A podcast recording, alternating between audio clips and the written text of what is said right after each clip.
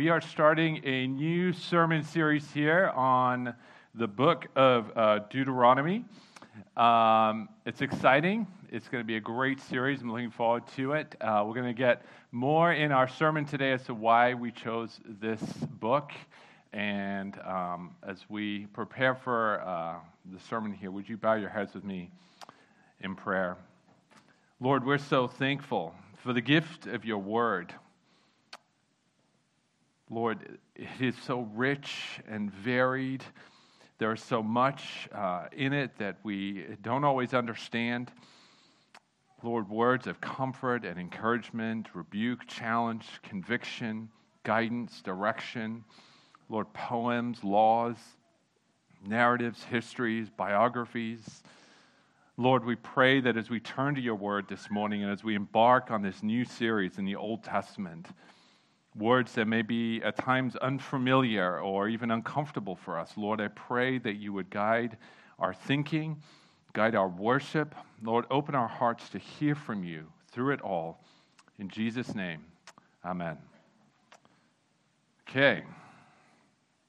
So, have you ever been on one of these moving walkways at the airport before? You know what I mean? These like giant conveyor belts that you use to get from point A to point B through these huge terminal buildings, which is kind of nice after a long flight when you're tired or if you have a lot of luggage, a lot going on, a lot of kids. It's a lot of fun, right? You just step on it, you don't have to think, it just takes you where you need to go next. Which is really great when you're in the airport, except uh, I don't know about you, but recently my whole life has felt like I'm trapped on one of these giant conveyor belt, one of these moving walkways, and I cannot get off. Right? There's no going backwards. It just keeps moving me relentlessly forward in life. And it's like all I can I want to be back there, but it just keeps going. Now, leads to the airport, I know where this moving walkway is taking me, but right now I have no idea what is coming next. You probably heard someone say before, change is the only constant in life. And that's so true because nothing ever stays the same. The stuff in my house, it keeps breaking down and falling apart and needing to be replaced, right? The yard needs constant attention. My oldest daughter is just finishing up her first year of college, which is mind boggling to me. And my next youngest is about to start college. My mom passed away a little over a year ago, and my dad is now on hospice care for his cancer. I know many of you are facing similar transitions in life, right? High school and, and college students getting ready to graduate, people starting new jobs, embarking on new careers, moving to new parts of the country, getting married, having babies. It's hard to keep up with all this activity. But what does any of that have to do with the book of Deuteronomy?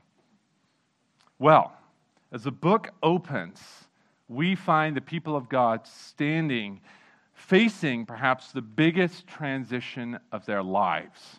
Right? They're standing right on the very edge of the promised land, staring across the River Jordan at their future. Think about it the promise made to Abraham, Isaac, and Jacob, the promise that had sustained them through 400 years of slavery and brutality and oppression in Egypt, the promise that had kept them going through 40 years of wandering in the desert. That promise was about to be fulfilled. Everything they had hoped and dreamed for was about to come true.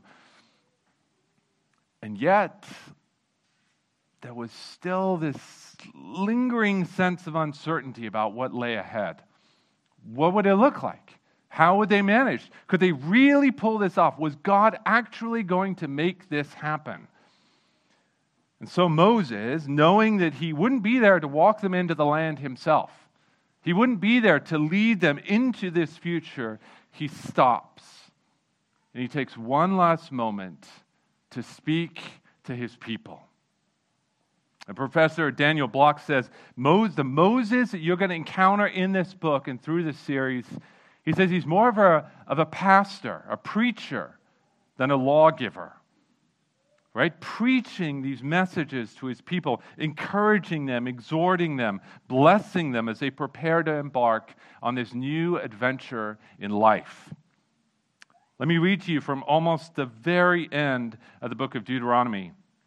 In chapter 32, Moses said to them, Take to heart all the words by which I am warning you today, that you may command them to your children, that they may be careful to do all the words of this law. For it is no empty word for you, but your very life. And by this word you shall live long in the land that you are going over the Jordan to possess. Moses summarizes everything that he's been saying to them in the previous 32 chapters. And then he says, These words are life life giving words from God Himself through Moses, meant to encourage and sustain and strengthen and equip the people for whatever lay ahead on the other side of the Jordan. And this great book in the Old Testament functions in much the same way for us still today as we face our own uncertain futures, not knowing what lies ahead. Deuteronomy is a book filled with words of life, the words of God Himself written to you and for you to bring you sustenance and, and strength as that walkway of life carries you relentlessly forward into the future. That's why we're going to study the book of Deuteronomy over the coming months. But first things first, what on earth does this word Deuteronomy even mean? Right? Well, you can blame the very first, uh, earliest Bible translators for this. Remember, the Old Testament written almost entirely in Hebrew, and around three or four hundred years before the birth of Christ, uh, in the, the Greek culture had spread throughout the Mediterranean world, and so they're like, hey, we need to translate this into Greek. So they got together, they translated the Old Testament into Greek, and in translating the books, they gave them titles. And for this fifth book in the canon uh, of Scripture, they got their inspiration from uh, chapter 17 of uh, Deuteronomy, verse 18, which says this And when the king sits on the throne of his kingdom, he shall write for himself in a book a copy of this law approved by the Levitical priests. Now, later we'll get into what all that is going on there, but essentially, they were supposed to, when the king came to power, he was supposed to come down and make his own copy of the law and keep it with him. So, when they translated this phrase that in the Hebrew says a copy of this law, when they translated that into the Greek, they said, took that phrase and they said, this is a second law, a second law, deutero second nomos law, second law. And the name kind of stuck from there. So now you can gain extra points on your Bible trivia team competition. But here's why I bring this up. Here's why this matters because in the Hebrew, the books of the Bible are titled according to the opening words of each book. So for Deuteronomy, the book opens as follows. You got that? You can all read that, right? It goes from that side to that side, and it says Ele Hadabarim, which means these are the words. So, for the Jewish people, when they were reading these books in the Old Testament, they knew them by the opening words of the book. And the opening words of Deuteronomy are These are the words.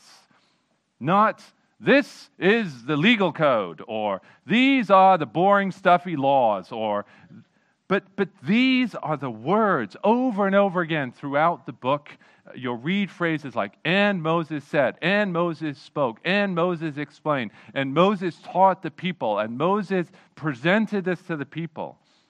Even in just these first opening five verses of the book, that's all we're going to look at today, the first five verses. Look at this. These are the words that Moses spoke to all Israel. Moses spoke to the people of Israel. Moses undertook to explain this law, saying, what does all that mean? This book is the record of a spoken text, right? Sort of like a collection of sermons. As you're reading through Deuteronomy, think of it. This is a collection of sermons, the final sermons of Moses, something meant to be read aloud, words intended to move people to action. Do something with this. Now, there are plenty of references to laws in here. In fact, the whole central section of the book, chapters 5 through 26, 27, this is what we would consider to be laws, rules, regulations. We're going to get into all of those. So you can understand where this name of the book, the second law, comes from, because it's like, wow, we already had a lot of laws in, in Exodus, and now we're getting a whole bunch more. But the framework, right, the context for these laws is a heartfelt plea from Moses to his people to put their trust in God. Right? Deuteronomy 6 to love the Lord your God with all your heart and all your soul and with all your might, all your everything that you have. That's the driving force behind the entire book loving, willing, eager commitment and faithfulness to God. And the laws then become a way of reflecting that commitment, of living it out in their community. So, professor of uh, Old Testament John Thompson says the word Torah really means something more like instruction, not law in the way that we think of laws, rules, and regulations, but, but like instructions. And so, as you're, you're reading through Deuteronomy, I want you to think of this as, as guidance, instructions, uh, teaching for, for how to love God and how to love your neighbor and how to live in a way that pleases and glorifies God, how to live at peace with one another, how to enjoy the promises and the blessings of God in the promised land.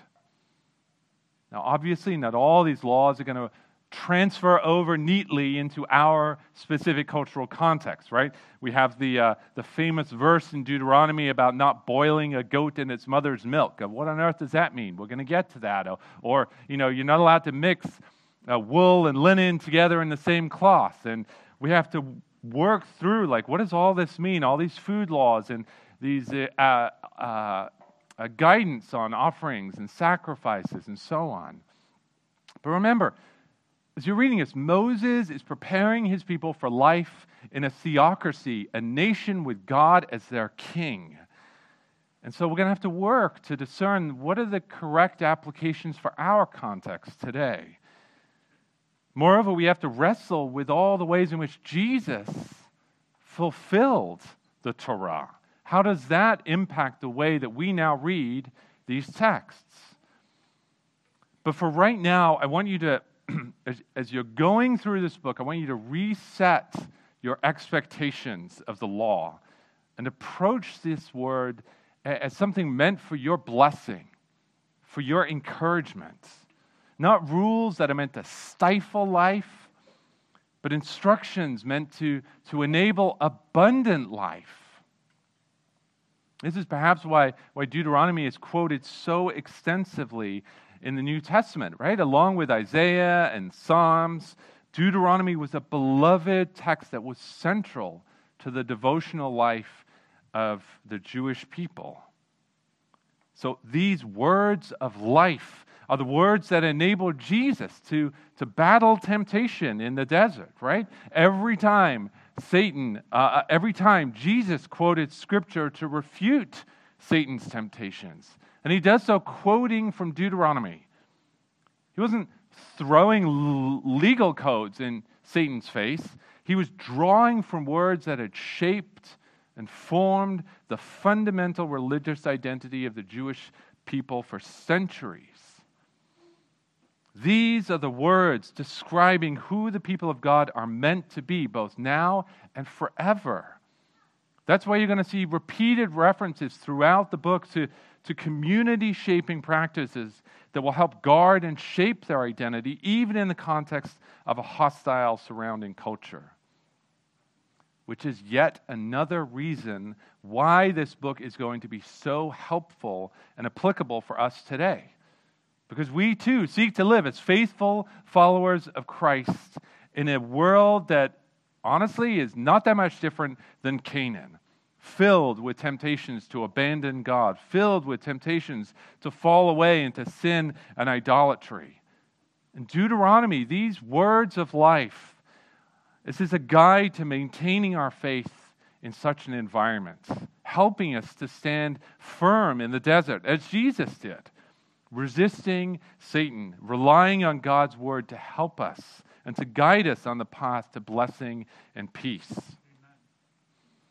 You know, we just heard from uh, Drew read to us from the book of Hebrews how Jesus is greater than Moses. Uh, and as Moses led the people out of Egypt and prepared them for entry into the promised land, Jesus leads his people out of slavery to sin and into the promised land of God's kingdom.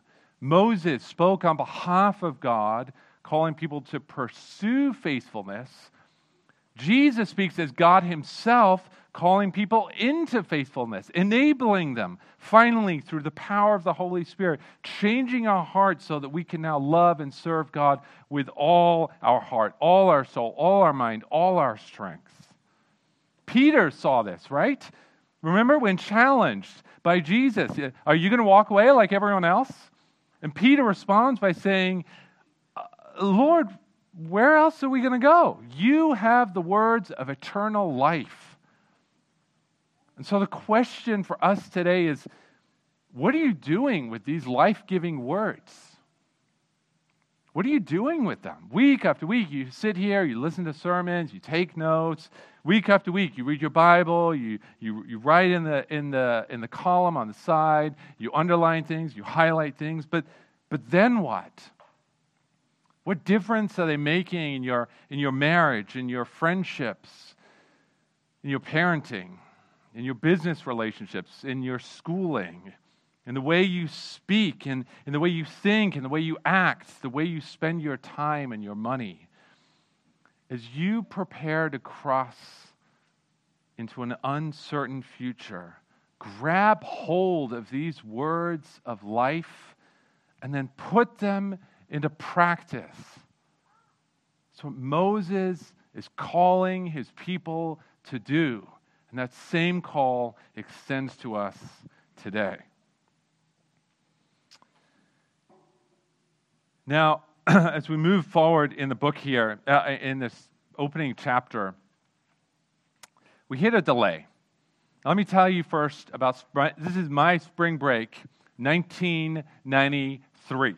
Right, I'm driving back uh, to Atlanta from visiting with a, a friend of mine in St. Louis clear, sunny skies as we're driving down through western Tennessee.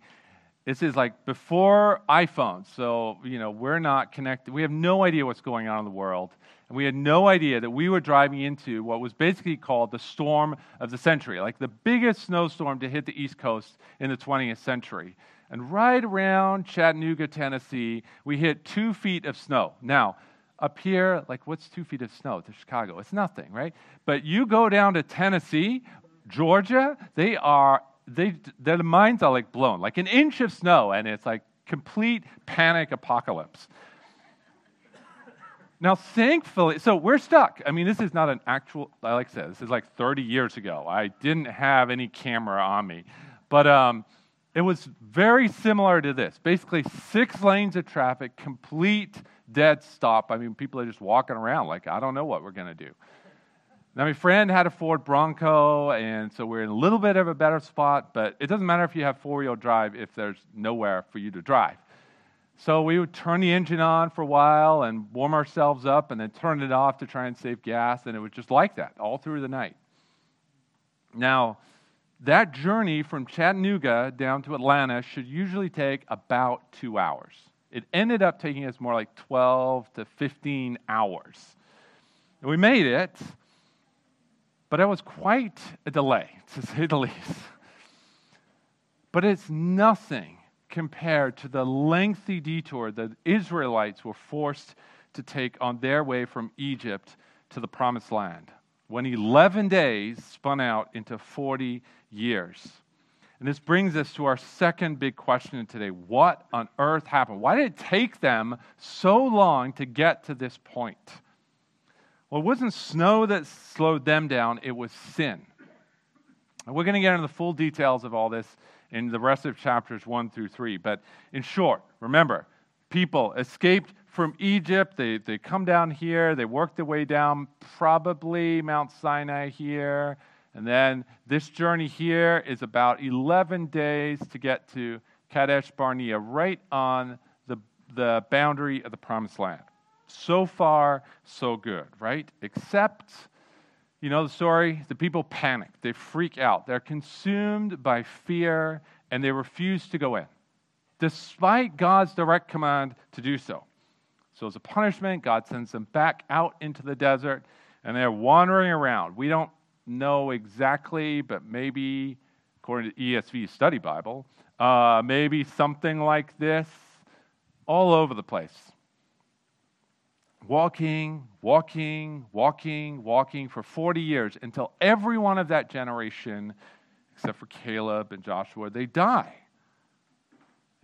God then brings them up the other side now of Canaan, up on the side of the Dead Sea, and now they're over here somewhere on the plains of Moab. Right? Now, many of the place names that you see in chapter in verses three and four here are unknown to us now. But we do know from verse 5 they are camped in these plains opposite Jericho on the, on the east side of the River Jordan here, the plains of Moab right? And this is confirmed because later in the end of Deuteronomy, God is going to send Moses up onto Mount Nebo, which is maybe around here. And if uh, the biblical archaeologists are to be believed, this is perhaps the view that he might have seen from the top of Mount Nebo. You can see just here, that's the edge of the Dead Sea. It's the promised land out here. These are the plains of Moab. The River Jordan is probably somewhere over there. This is uh, the view that's part of our title slide for the sermon series. But like I said, this is quite a detour, especially since the journey should have only taken them two weeks, maybe less than two weeks. Except now they, here they are 40 years later. All right, why spend all this time looking at maps and looking at all these geographical details? because they introduce, Moses is introducing a major theme here for the book of Deuteronomy, a warning for the people against the dangers of sin and the choices that will be before them every day to choose life or to choose death, to choose blessing or to choose curse. The circuitous route that the people were forced to take, the route that Moses highlights for us, is a visual reminder to the people of all their past failures, a sort of roadmap of spiritual rebellion. But at the same time, it's not all doom and gloom. Because what's also clear from these verses is that you cannot derail God's plans. Now, your sin may delay the promise, your sin may lead to all kinds of crazy detours, but it cannot derail God's plans. Now, honestly, your sin may mean that some opportunities are lost to you forever. Right? Adultery can lead to divorce, cheating can lead to expulsion, lying can lead to broken relationships. Consider it like the entire generation of people who refused to go into the land of Kadesh Barnea they died. They missed out on the opportunity. They never saw the promised land. But God's promise to Abraham, Isaac, and Jacob was never truly in jeopardy. Delayed, maybe, but never derailed. You, and Moses' point here is that you do not toy around with sin. This is his message by, by recounting for them all these failures. You don't toy around with sin, you run from it. A few years ago, I was at a Bass Pro Shop in, in Dallas, Texas. I don't know why I was in there. I, not like a big fisherman, but I, I found myself by the. Uh, they had this huge glass box there. This is a, the Bass Pro in, in Grapevine. They have a huge glass box in there with rattlesnakes in it and they're all in there, pressed up in the corner of the box, piled on top of each other. As the closest I have ever been to a rattlesnake, I never want to be that close again. They are terrifying, right? Now, you would never dream of sticking your hand in that box, right? And yet, how often do we essentially do exactly that when we choose to oppose the living God? Now, I'm not talking about the big sins that we pride ourselves on not doing, like, oh, I've never killed anyone, I've never stolen anything. What about all the times when we choose to let our thought lives run wild and free and unchecked? Or the times when we fail to keep a tight rein on the things that we say to other people?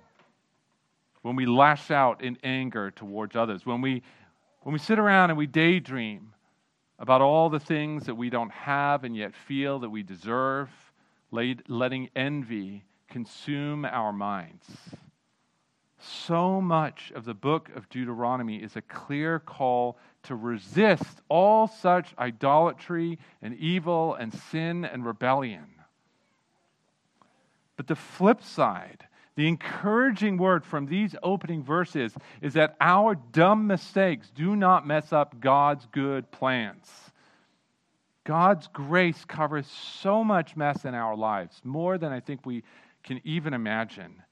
His forgiveness extends way further than we might believe to be possible, which gives me great hope one mistake doesn't necessarily doom you to a life of second best, like you got bumped from first class down into economy, and now you're doomed to have some kid kick you in the back the rest of your life, right?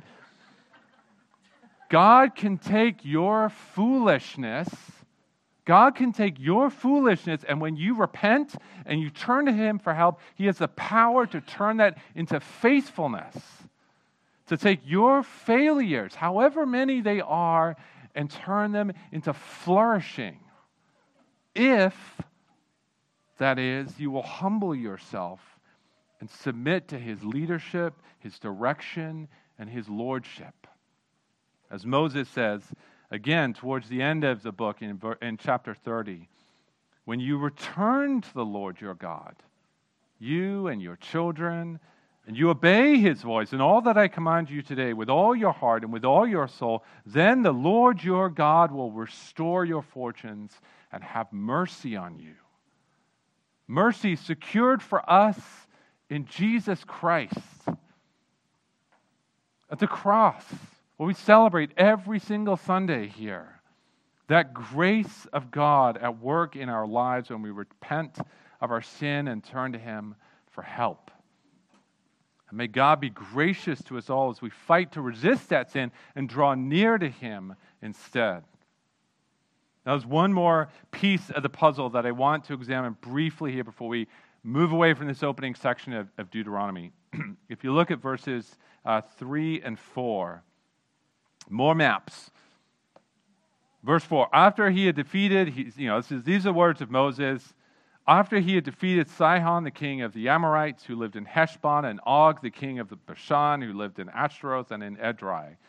Whoa, it's like, okay, what's more names, more details, more kings?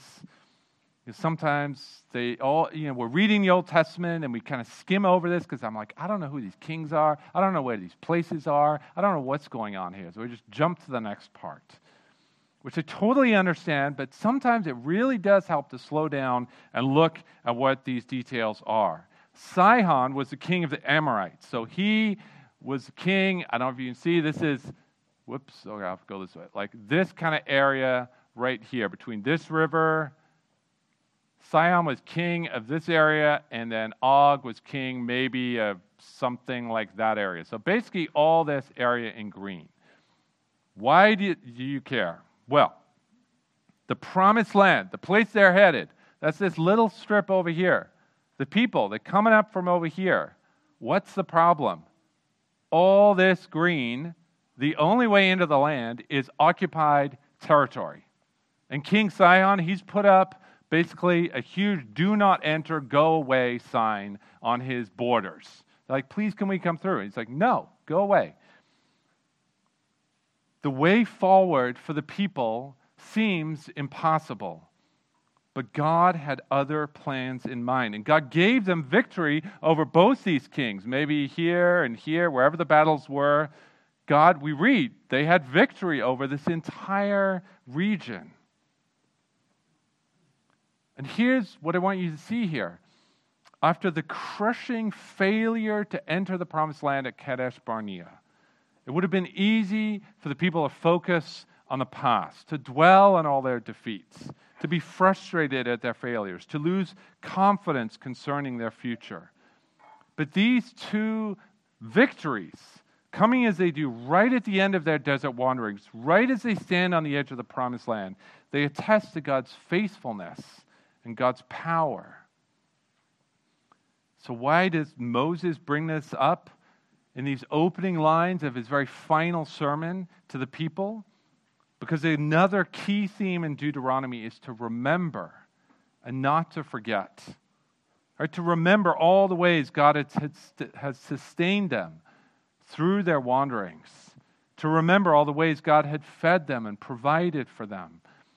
To remember his faithfulness and his constancy. To remember all his mighty works in bringing them out of slavery in Egypt. To remember his care and concern for them because the temptation would always be to forget, to doubt, to attribute their success to, and their blessing to their own hard work.